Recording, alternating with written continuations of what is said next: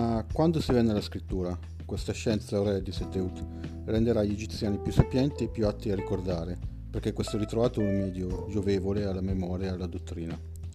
E il re disse: «O artificissimo Teut,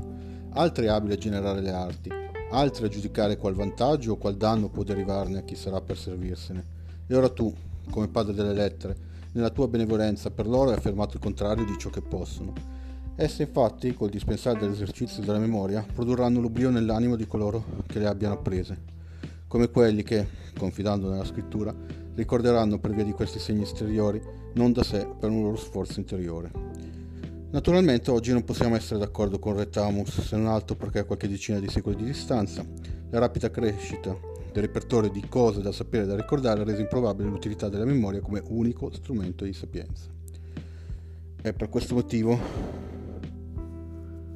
che le cose vanno riscritte, per questo motivo si sta riscrivendo la storia del mondo, per questo motivo si accetta quello che era inaccettabile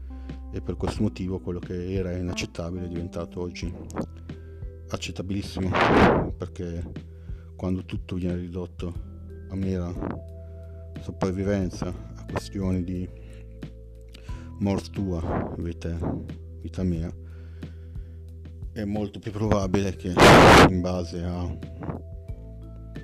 un mal comunissimo, molti si girino dall'altra parte per il proprio benessere. Io penso che la storia di questi tempi sarà ricordata come una delle pagine più infauste, perché prive di, non dico coraggio, non ci vuole coraggio, ma di consapevolezza, perché oggi noi siamo consapevoli di nulla, ci affidiamo a un nulla, le nostre scelte sono dettate da algoritmi, anche quando facciamo domande è come se ci rivolgessimo all'oracolo di Delphi, invece usiamo un computer che si collega, si interfaccia ad una rete che si è interfacciata ad altri server, altri computer, tutto un sistema di collegamenti, perché la conoscenza è questa, la conoscenza, ecco, infatti qua volevo arrivare, la conoscenza statistica. Noi parliamo di intelligenza artificiale, ma l'intelligenza artificiale non è altro che un immenso campionamento di dati e di calcoli, di statistiche su probabilità. Quindi non stiamo sviluppando nessuna forma di intelligenza, stiamo solo vivendo secondo statistiche, quindi secondo cose ripetute, cliché, e ci affidiamo pensando che sia un bene, quando in realtà è solo esperienza.